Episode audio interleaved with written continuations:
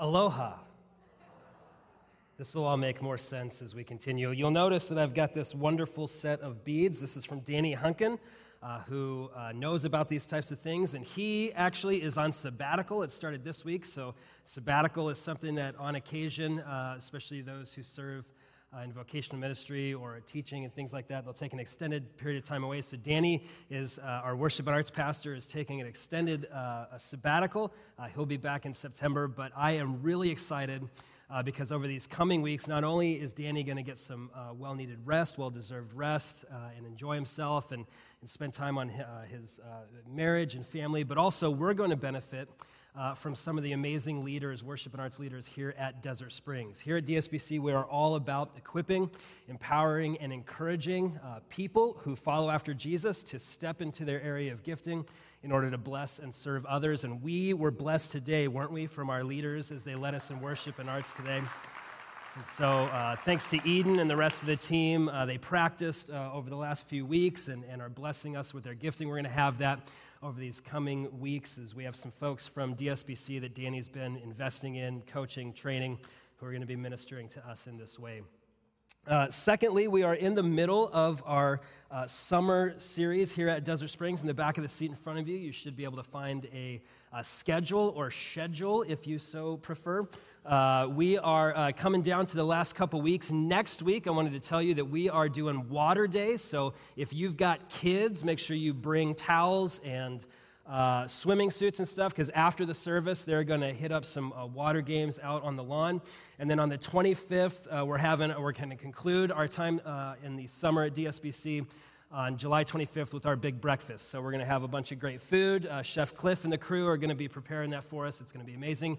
And then we are pivoting back to our regular schedule uh, starting on the first Sunday in August. And, uh, and by that point in time, summer will be over. It'll be nice and cool outside, and we'll all enjoy uh, a wonderful time together. Also, uh, on that card, you should have information on our dinner and game night, uh, which is on Thursday nights. And if you want to have a soul crushing experience, I encourage you to come and play me in Catan. Uh, I will ruin your life, Jeff Wine. If you want to come play uh, Catan at dinner and game night, you'll have a nice meal and then you'll vomit it because I beat you so bad at Catan. Uh, but if you want to have a good time, come to dinner and game night and play some of the other games. But don't come to the Catan table because it'll be miserable for you. So you'll want maybe someone's asking the question, "What's up with all the Hawaiian shirts?" That's a great question. I'm so glad you asked. I actually, I, I need to confess. I need to take this off because it's making some noise up here. I, I, do need to confess to you. Uh, uh, uh, uh, this will be surprising to you, but I've had some arrogance in my heart. Let's gasp. Uh, when I was growing up, if you were to, so this is like 80s and 90s, if you use the word cool pastor, which is a contradiction in terms, but if you use the word cool pastor, usually what you meant was a pastor who preached in Hawaiian shirts. So if anyone's from maybe the Saddleback tradition or the Calvary Chapel tradition, you guys know what I'm talking about. And so I was growing up in there, and because I was a teenager, I, I, I, I said no. And then I became a pastor, much to everyone's surprise, my own included. And I swore, I'm never gonna, it's so cliche, it's so lame, I'm never gonna preach in a Hawaiian shirt. And here I am, almost 40 years old, severely balding, and I am what I grew up hating, and I don't know what to tell you about it except I'm trying to repent and believe in the gospel. But the reason that I'm wearing this is not because I think Hawaiian shirts are cool. They definitively are not. In fact, I'm returning this to Amazon today after the sermon. the reason that we're wearing this is because we're going to talk about what we just talked about in the video, and that is uh, the concept of, or the idea of heaven. And there's this question that we ask all the time. I hear this if, if you've been around kids for any period of time, and especially if they have, uh, uh, uh, um, are, are, familiar with death, maybe they go to a funeral or something, one of the inevitable questions is uh, this question Will you go to heaven when you die? I have people ask me that question frequently. Caleb, Pastor Caleb, uh, what do I need to do so I can go to heaven when I die? Some other of us uh, maybe we we, have conversation with our neighbors or friends, and they say, I'm trying to live a good life so that I can go to heaven when I die. Have you guys ever heard this before? And I, I, I'm, I'm here just pastorally. I, I, I want to argue from Scripture, and I hope to convince you of this that that whole question is, is based on uh, assumptions or ideas that are not found in the Scriptures. In fact, I think that question comes from uh, uh, uh fiction or our common understanding. I mean, if you guys have ever seen, there's this old school cartoon, uh, Tom and Jerry. Did you guys ever see that? It's like, it's like, what is it? What's the premise? Like a cat chases a mouse? Is that the situation? And then inevitably, one of them dies. And then in the cartoon, you guys have maybe seen this before in cartoons, when one of them passes away, uh, like a faded image of themselves, right? There's their corpse, a faded image, image of themselves kind of floats up, and inevitably, what's, what's going on back here? They sprout wings. And then what do they have in their hands? A harp. And they kind of ascend into the heavenlies. And I just want to say that that is not a biblical idea. Moreover, and I'm, I'm serious here, I've done, I've done many, many funerals. In fact, I, I, this, I hope this doesn't sound weird. I, I don't enjoy doing funerals, but I find a great deal of um, satisfaction in being able to minister. Many of you I've been able to walk through. I hate doing weddings because I'm just an accessory, right? Like nobody cares about me. But at a funeral, you get to lean into the real questions of life, don't you? I mean, for this, just this one moment, we're all gathered around, we're honoring the person who's deceased, and we're, we're having a conversation with ourselves. What happens? What, what am I going to leave behind? What's going to happen to me next? And, and inevitably, for some of us, we're going to ask the question Will I go to heaven when I die? And I, I just if, if we have operating in our minds, sprouting wings, playing a harp, and floating up to the clouds, isn't that boring and also horrifying? Does anybody actually want that? Are you guys looking forward to harps? Come now. Now, here's the deal. The reason I want to lean into this space is because what the scripture teaches is so much more, not only robust, but also peace filled, joy filled, and delightful. And I hope today is to argue from Scripture and to convince you not to ask this question anymore. So give me 30 minutes and let's see what we can do together, all right? Aloha. There we go. The first thing we need to remember is that the story of the Bible, if if you were to break it, there's a bunch of different ways to break it down, but it basically goes like this. If you go all the way back to Genesis, you get creation, right? Genesis opens up so, so good. It opens up like this In the beginning. What a great line, right? It's way better than a long time ago in a galaxy far, far away, although that's a second, right? In the beginning, God. And then God creates humanity, He creates the cosmos, He orders the cosmos, and He creates the cosmos in such a way that He, uh, he will dwell with humanity on the earth. In fact, if you were to go back and read, which I think you should do, I think you should go back and read Genesis 1 and 2, you will notice that one of the things that happens is that, that seemed to be a common practice is that God would, would walk with humans upon the face of the earth, like they would go for walks. God, the Creator, uh, creates humanity in His image and then longs for a relationship with them. If you want to have a snapshot, an image of what that relationship looked like in creation, in the created order, what sometimes gets referred to as Eden. Have you guys ever heard of Eden? Garden of anybody? Garden of Eden. Okay. So God is dwelling with humanity in Eden. It's meant to be complete unity. But then humanity, as you saw in the video, give the finger to God. I love that image. A lot of us maybe get offended by that, but I want you to see that there is no strong enough, there's no language strong enough to define what rebellion against your maker is. So they give the finger to God. And of course, this creates a rift between humanity and their creator. And so you have what's commonly referred to as the fall. And so God has a choice. Do I, so does God put on the Metallica album and kill them all? It's a legit, like, that's an option, right? Isn't that an option for God? He could just be like, reset. I mean, uh, for those of you that play video games, if you've ever rage quitted, and you just unplug your video game system and turn everything off. You guys ever done that before? No need to confess right now, but confess, confess your sins to one another. Turn to the person next to you and said, I've rage quit on Xbox. It's okay. So you pull the plug, right? You hit, you smash that power button. God could have done that. He could have rage quit. But thanks be to God that the scripture doesn't end at the fall of humanity. And so, what God does is He takes on flesh, becomes one of us, lives the life that we were called to live, dies the death that was due us.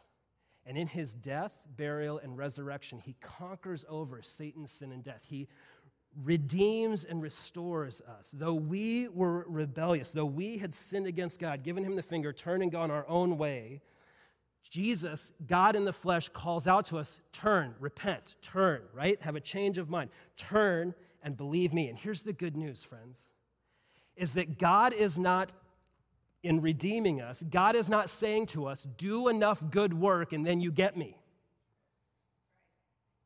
He says, You got me by my grace, not by what you've done, not by where you've been. TV timeout. I want you to hear me. I know that within our church family, there's so many folks who are still trying to figure out who Jesus is. And if that's you today, maybe this is the first time you step foot in a church building, you wondered if it was going to collapse in. It might. It's, it might, which makes today's question exceptionally much more relevant, don't you think? might. I don't think it will you're still trying to figure out who Jesus is, listen, this is, this is the good news that Jesus came proclaiming. That though each one of us have fallen short of God's standard, each one of us have turned our backs on God, He comes in the flesh, dying in our place, rising from the grave, showing us that death is not the end. And then He calls out to anyone, anyone, anyone, including you, turn and follow me. And do you know who Jesus says yes to? Anyone who wants Jesus. That's the beautiful thing about Jesus. Is he says, yes, anyone who turns, anyone. And you know what? Here's the other thing too. You might be able to hide your dirt from the people around you, but you have not hidden it from your Maker. And He has given His life for you, knowing full well where you've been. And He calls out to you turn and follow me. And this is redemption. This is the cross. This is why we sing to Jesus every week. And then Jesus, after rising from the grave, says this One day I'm going to come back. So, you guys, you guys who follow me, you go and tell everybody this good news. And then one day I'm coming back. And what I'm going to do is I'm going to restore Eden. Remember Eden? See, in Eden, it was God creating the cosmos, creating the earth, creating this garden in a place called Eden. By the way, the translation, um, I, I love this translation because it sounds like a mixed drink. It's called Paradise of Delight. Right? Garden of Eden, another way to translate that is Paradise of Delight. God creates a paradise of delight to dwell with humanity. For how long? Yeah, for evs and we rebelled, and then he restored, or excuse me, he redeemed, and now he promises to one day restore. Why would we ask the question, do I get to go to heaven when I die? Here's why because we haven't fully grasped the beauty of God's redemptive and restorative power. I'm gonna push. I'm gonna push. I'm coming into your living room. Here we go. All right, let's go to the question. Will you go to heaven? First of all, what does the Bible say about heaven? Psalm 115, 15 through 16 says this May you be blessed by the Lord, the maker of what? Heaven and earth. TV timeout. What do we usually think the opposite of heaven is? Do you know that heaven and hell are never juxtaposed in the scriptures? At least upon my reading. It's always heaven and what? Heaven and earth, right? So, so I just, I, I, I okay, here we go. Ready? So frequently, we think of heaven and hell and earth in the middle, and if you die and you're a good person, you go up, and if you die and you're a bad person, you go where? Down. But I want you to see that the biblical paradigm, the biblical, the, the cosmology of the scripture, the, the idea of reality in the scripture is this is that the opposite of heaven presently is what? Earth. But it didn't always used to be that way. Where was heaven in Eden? when, like Genesis 1 and 2, talking about the Garden of Eden, where was heaven? The two spheres were overlapped. And then when we gave God the finger, what happened? And then Jesus promises one day to come and restore what? The unity of heaven and earth. So they're not always opposite, they're just presently in a state of conflict. Okay, let's keep going. I'd like to prove it to you. Uh, maker of the heaven and earth. The heavens are the Lord's, but the earth has, given, uh, has been given to the human race. Okay, so in the biblical mind, They understand that there's the heavens and that there's the earth, and humans dwell on the earth, and God dwells in the heavens. But one day he'll be, uh, will be reunited. So I just, I want to maybe just pause for a minute. What do you think heaven actually is? And, and, and why do you think that? What do we usually think of when we say, in the common imagination, what, we, what comes to mind when we talk about heaven? Come now. What is it? Clouds? Angels? TV timeout. Let me say a word about angels. Do you guys think they look nice or horrifying? Just read your Bible and notice how people respond when angels show up. They usually respond in the same way that Jeff will when I beat him in Catan on Thursday. They're going to throw up, fall on the ground, and go, oh. Right? Just, just read your Bible. Look at how people respond when angels show up. They're horrifying. Okay, let's keep going. Uh, so, so angels, what else? What other images come to mind when we talk about heaven? Pearly gates, right? Which is weird, right? Pearl? You can get pearl anywhere. All right, let's keep going. Golden roads, yeah. What else? Paradise. Oh, that's so good. Okay, so why do you think that? Who's telling you this? And I, am just I'm just pushing on you a little bit. I want to encourage you to not form your idea of the life after death by reading popular crap fiction, nonsense books that are designed to just appeal to your uh, uh, uh, curiosity. Like, listen, don't develop your theology by a book they sell in the airport. okay? 15 minutes in heaven, this, right? For, neurologist goes to heaven and tells you what's up. I just want to tell you, like, trust Jesus more than someone who says that they've experienced five minutes in heaven or whatever. By the way, seven minutes in heaven is not a thing that I would recommend exploring or Googling. It's different than the 15 minutes in heaven book. Just want to tell you that. Okay. Look to the scriptures, look to Jesus to form your idea of what happens after we die. Is that fair? Because there's hope there. There's no hope in the, in the I mean, B rated movies? Come now. Why are we forming our theology around? All right, let's keep going. It's been a couple weeks since I've preached. I got to just, ah, I got to get it. Okay, let's keep going. All right, let's keep going. Here we go. Will you go to heaven when you die? Okay, take a look at this. Revelation 21, 1 through 3. I want to ask you this question Does the Bible say that you're going to heaven or that heaven's coming to you?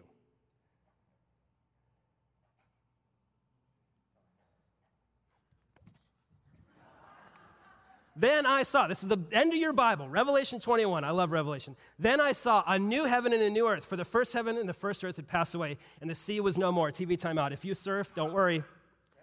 Sea is just a metaphor or an image, in my opinion. I'd like to argue that it's a metaphor or an image of death, right? The chaos waters, the sea. Okay, so death is no more. I also saw the holy city, the New Jerusalem, coming down out of heaven from God, prepared like a bride adorned for her husband. You guys ever seen a wedding before? Right? Imagine the bride coming towards the groom. You see it? Okay, so the holy city, New Jerusalem, coming down out of heaven from God, prepared like a bride adorned for her husband. Then I heard a loud voice from the throne. Notice this Look, God's dwelling is with humanity. TV timeout. Have you guys ever heard of Eden? Do you remember how God created the paradise of delight to dwell with humanity? Do you remember that? And then we rebelled, and then it created this rift, but then Jesus bridged the divide.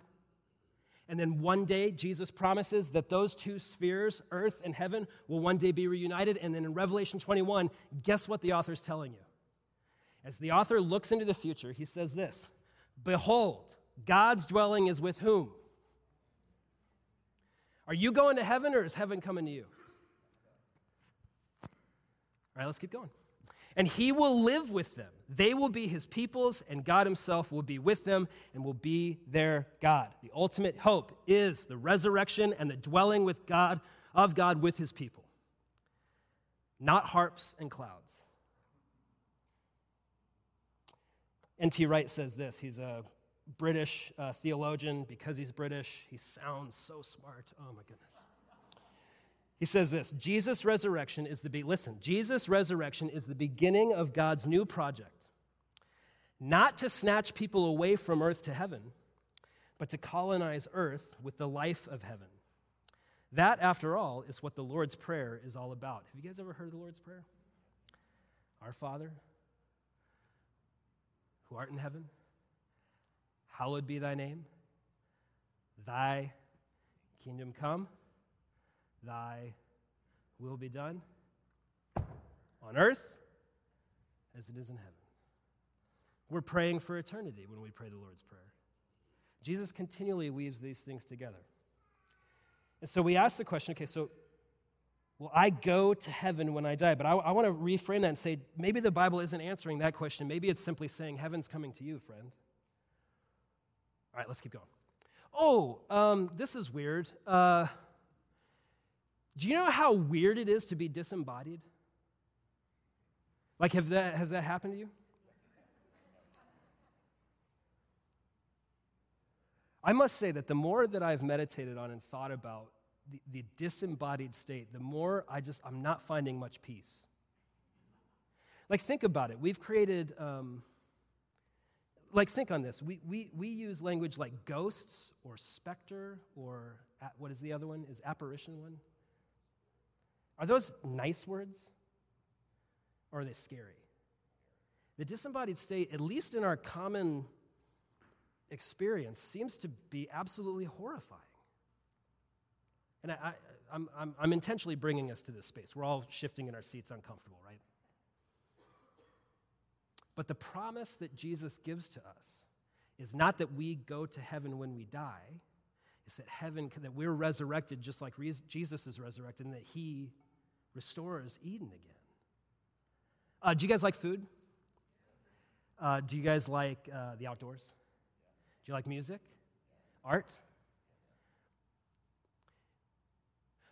Do you see that we will experience those things in the eternal state in their pure form? We, we don't have to what I, am going to I'm going to lean in here. And this is my opinion. I'm going to give you my opinion, but I think I'm right. Especially in the Older Testament, when the biblical authors will talk about the eternal state, they'll use language like this that we will feast on the choicest meats and the finest wines. Are they using metaphor, or do they actually think that we're actually going to live forever with God, dwelling with God in a paradise of delights, enjoying his good gifts forever?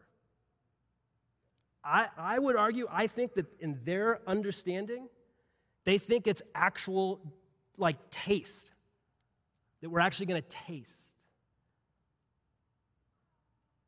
that we'll actually enjoy the sound waves as they come into our eardrums. The reason I want to say this is the disembodied state is horrifying. But the things that we delight in now, do you not see that they're good gifts from God that won't be destroyed in the end? They'll just be restored? So, that favorite album that you have, what would it be like to enjoy that in a restored state? I would actually encourage you to just spend the next five years asking yourself this question What are God's good gifts that bring me delight? And what would it be like to delight in Him through them for eternity? And then read your Bible a hundred times and see how it talks about what comes after the death. All right, let's keep going. You guys uncomfortable yet? Great, let's keep going. Will you go to heaven when you die? Okay, so what happens when you die? Okay, 1 Corinthians 6:14. God raised up the Lord and will also raise us up by his power. I just this is the resounding theme. This is the resounding theme in scripture that just as Jesus was raised. You guys heard of Easter before? Just as e- just as Easter proclaims the resurrection of Jesus, so too it proclaims our future resurrection. Just as Christ was raised, so too we will be raised. Bodily are you guys seeing this? Okay, so again, when I die, what happens when I die? Okay, I, I just want to, I'm going to lean in, I'm going to read a bunch of scripture to you, and then, uh, and then we're going to take communion. Notice the promises of scripture. Notice that there's a hope not in going to heaven when you die, but in what? What's the word? Starts with R, ends in resurrection. The hope is in the resurrection. And just as sure, this, is, this, was Jesus, this was Jesus teaching to us, just as sure as I rose, so too you will rise. All right, let's keep going. This, I think, is the most important part because we get to taste heaven now. So I'm going to, everybody, everybody's very uncomfortable with everything we just said. Totally cool. Love that. By the way, being uncomfortable is part of spiritual growth, so get used to it. Do you think Jesus' disciples were comfortable? Come now. All right. What is the story of the cosmos? Creation, fall, redemption, restoration. And we're reminding ourselves that the promise of Scripture, the promise of Jesus, is that we will see creation restored, humanity dwelling with their Creator in a restored cosmos. And so, will you go to heaven when you die? I just want you to, I want to lean in here. I, I think that this question, will you go to heaven when you die? I don't like this question because it focuses, the emphasis is in the wrong space. I, I'd like to prove it to you. When, do you need Jesus to go to heaven when you die? In the, in the, uh, just hold on. In the modern mind, if you were to ask your neighbors, do you need, you know, if you were to die tonight, this is, don't do this, but if you were to go and ask your neighbor, if you were to die tonight, would you go to heaven or hell? What are they going to say? Heaven. If they have a Metallica t shirt, hell. And they're going to say heaven. And, and you, you push, okay, why are you going to heaven? Because I'm a, I'm a good person. Do you need Jesus to go to heaven when you die? Notice, notice, notice the question Will I Who's the focus on? Me. Go to where? Go, notice the language. Go. Right? We're using spatial language. Well, I go to heaven when what? When I, what do you think my main concern is? I don't want to go where? Hell. So what do I want? Heaven. And what's heaven like? It's wonderful. There's no pain, there's no suffering, there's no evil, there's no country music. You just live free and happy, and everything you want, you get. And all the people that you love, they'll be there to greet you, and you just, and you give them, and you just live happy ever after.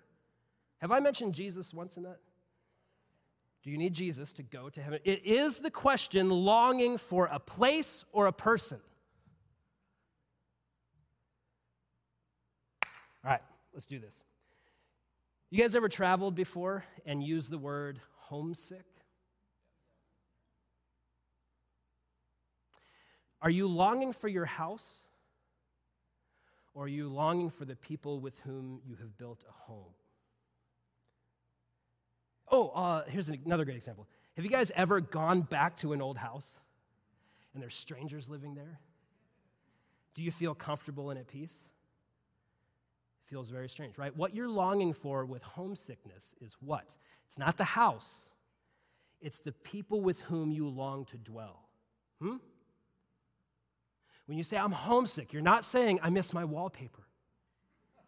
I miss my light fixture, my light fixture. Oh my gosh. If Chip and Joanna Gaines have taught us anything, it's that you people are not satisfied with your homes. Repent and believe the gospel shiplap is of the devil, right? Move the letters around, shiplap, Satan, it's all there. Just look it up. When I say I'm homesick, am I saying I wish I could go back to my address, or am I saying I want to be with the people with whom I love? Okay. Go to heaven when I die. If it's unchecked, if it's unchecked, go to heaven when I die is focusing on going back to a house, not going back to a home. Because when I say I'm homesick, what I actually mean is not my house, but I mean the people with whom I long to dwell. And I want you to see that that is the very promise of Scripture. You see, the question is not, will I go to heaven when I die? The question is, when my heart stops, with whom will I be with? I'm going to prove it to you. Here we go. Luke 23, 38 through 43. And it's because this is Jesus' crucifixion. Jesus being crucified, and on his left and his right, there are two insurrectionists. And this is what happens an inscription was above him This is the King of the Jews. Then one of the criminals hanging there began to yell insults at him Aren't you the Messiah? Can't you save yourself and us? But the other answered, the other insurrectionist answered, rebuking him, Don't you even fear God? Since you are undergoing the same punishment, we are punished justly because we're getting back what we deserve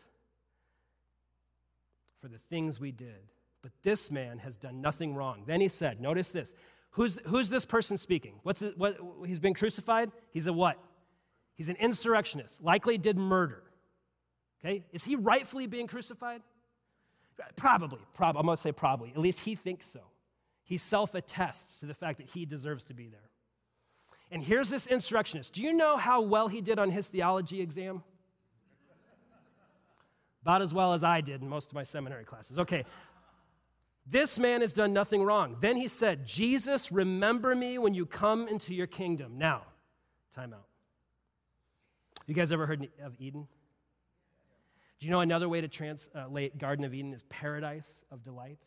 In fact, one of the things that we notice in the text is, especially as you go from Hebrew to Greek, so Old Testament to New Testament, the language of Eden stops being used and the language of paradise starts showing up. Jesus says to him, Truly I tell you, today you will be with me where? Today you will be with what? Today you will be with me where? In Eden. That's strange. Do you know why Eden was set up the way that it was? It was designed by God so that he could dwell with his people. Do you see it? Notice he doesn't say, Pay no mind, insurrectionist, for you will go to heaven when you die. He says, You'll be where? With me. 11, uh, uh, excuse me. There are multiple scriptures that speak to this. I'm just going to do a few. 2 Corinthians 5 8, to be absent from the body is to go to heaven when you die. Is that what you think it says? It does not. 2 Corinthians 5 8 says to be absent from the body is to be present with the Lord. Philippians 1 21 through 24. For to me to live is Christ and to die is gain. If I'm going on living in this body, it will mean fruitful labor for me. Yet what shall I choose? I do not know. I am torn between the two. I desire, listen to what he's talking about here. He's talking about looking at the end of his life and he says, I desire to depart from you and to be with Jesus, which is better by far, but it's necessary that I remain here in my body. The Apostle Paul says this to be absent from the body is to be what? Present, not where, but what? With whom, right? Absent from the body, present with the Lord. Jesus says to the insurrectionists on the cross, Today you will be with me. John 14, 1 through 4. If you've ever been to a funeral, you've heard this one before. Let not your hearts be troubled, Jesus says to his followers. All right, time out. We're going to take communion in a minute. Everybody take a big deep breath in. Take a deep breath out. What is your ultimate hope? What is your ultimate hope in life and in death?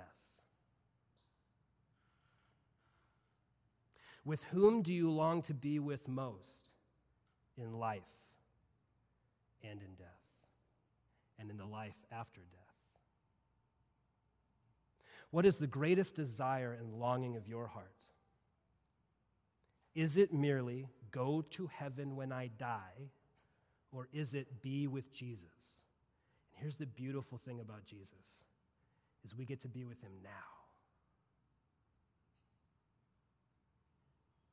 Listen to what Jesus says to his fear filled disciples in John chapter 14, verse 1 through 4. Let not your hearts be troubled. Believe in God, believe also in me. In my Father's house there are many rooms. If it were not so, I would have told you that I go to prepare a place for you. And if I go and prepare a place for you, I will come again and will take you, listen, I will take you to myself, that where I am, you may be also. When Jesus speaks words of peace to his fear filled disciples, does he say, Don't worry, you're doing enough good so you can go to heaven when you die? Or does he say, Where I'm going, I'm preparing a place for you so that where I am, you will be also, so you can be with me. Jesus longs for a relationship with you now. And as we turn from our sin and we turn to Jesus, we enter into an eternal relationship. And so on your last day, when you draw your last breath, let not the question, Am I going to heaven when I die, cross your mind. Rather ask, Who will I be with? And know this for certain. Jesus says, I will never leave you or forsake you. He knows you more deeply than you know your own self. He calls you to Him. And do you know who gets Jesus? Anybody who wants Jesus. Do you know who Jesus says yes to? anyone who wants Jesus. How uh, high of a score did the insurrectionist on the cross get on his theology exam? Jesus says yes to everyone who wants Jesus. Would you say yes to him today? And if you've said yes to the yes to Jesus, know this that you will be with him forever. And I don't know what that's like in the disembodied state, but I know this. Jesus is so good. And I know that being in his presence brings peace, life, and life abundant. And so our hope is not in some sort of ambiguous, cloudy wing thingy. Our hope is not in our spatial location. Our hope is in Jesus. And he promises to be with us for eternity. And so I'm going to ask the band to come out. And I'm going to pray and then we're going to take communion. If you would please, uh, in the back of the seat in front of you, there should be uh, communion elements for those who are joining us online. If you would please grab whatever elements you have available to you to represent the body and the blood of Jesus. I'm going to ask that you would please open the top, hold the bread in one hand, and then open uh, the second piece. Just hold them there. And as you hold on to those elements, I want to encourage you to quiet your heart and your mind. We're just going to spend a moment in quiet reflection, self examination. I'm going to ask that before we take communion together, that you would just spend this moment asking yourself this question What is my ultimate hope?